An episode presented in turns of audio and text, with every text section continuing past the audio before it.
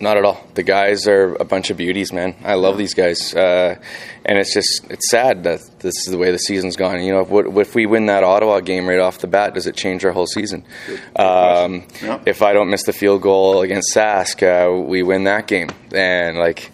It's just little things here and there, and we I, we just get no breaks right now. But that's sport, man. That's how things happen. And honestly, we're a new team, new coaching staff, and we're all learning, figuring each other out, where each other fits and their roles. And and I think guys are now starting to figure that out. And, and especially with our special teams, we lost a coordinator three weeks in or something like that, and now these guys are learning a new, different way, but the proper way to play. And it's uh, it's just uh, we're growing together. And honestly, this trip I think has even brought us even closer. And uh, honestly, I mean, we need it. But COVID has taken that part of the game where we can all go out together and figure each other out.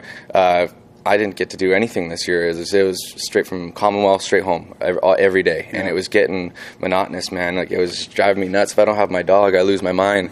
and and uh, but this trip has been awesome. It's brought that kind of that fun back again. Uh, and all the guys you can see are starting to gel together. Guys that didn't really get to hang out during the season are all hanging out now, and that's what you need to do to have, uh, to, have uh, to be a successful team. And that's got to help when everyone is mentally tired and physically tired. I mean, three games in seven days is that's you're not supposed to do that in football, but here you are. Yeah, well, I guess everyone should have been a kicker then, eh?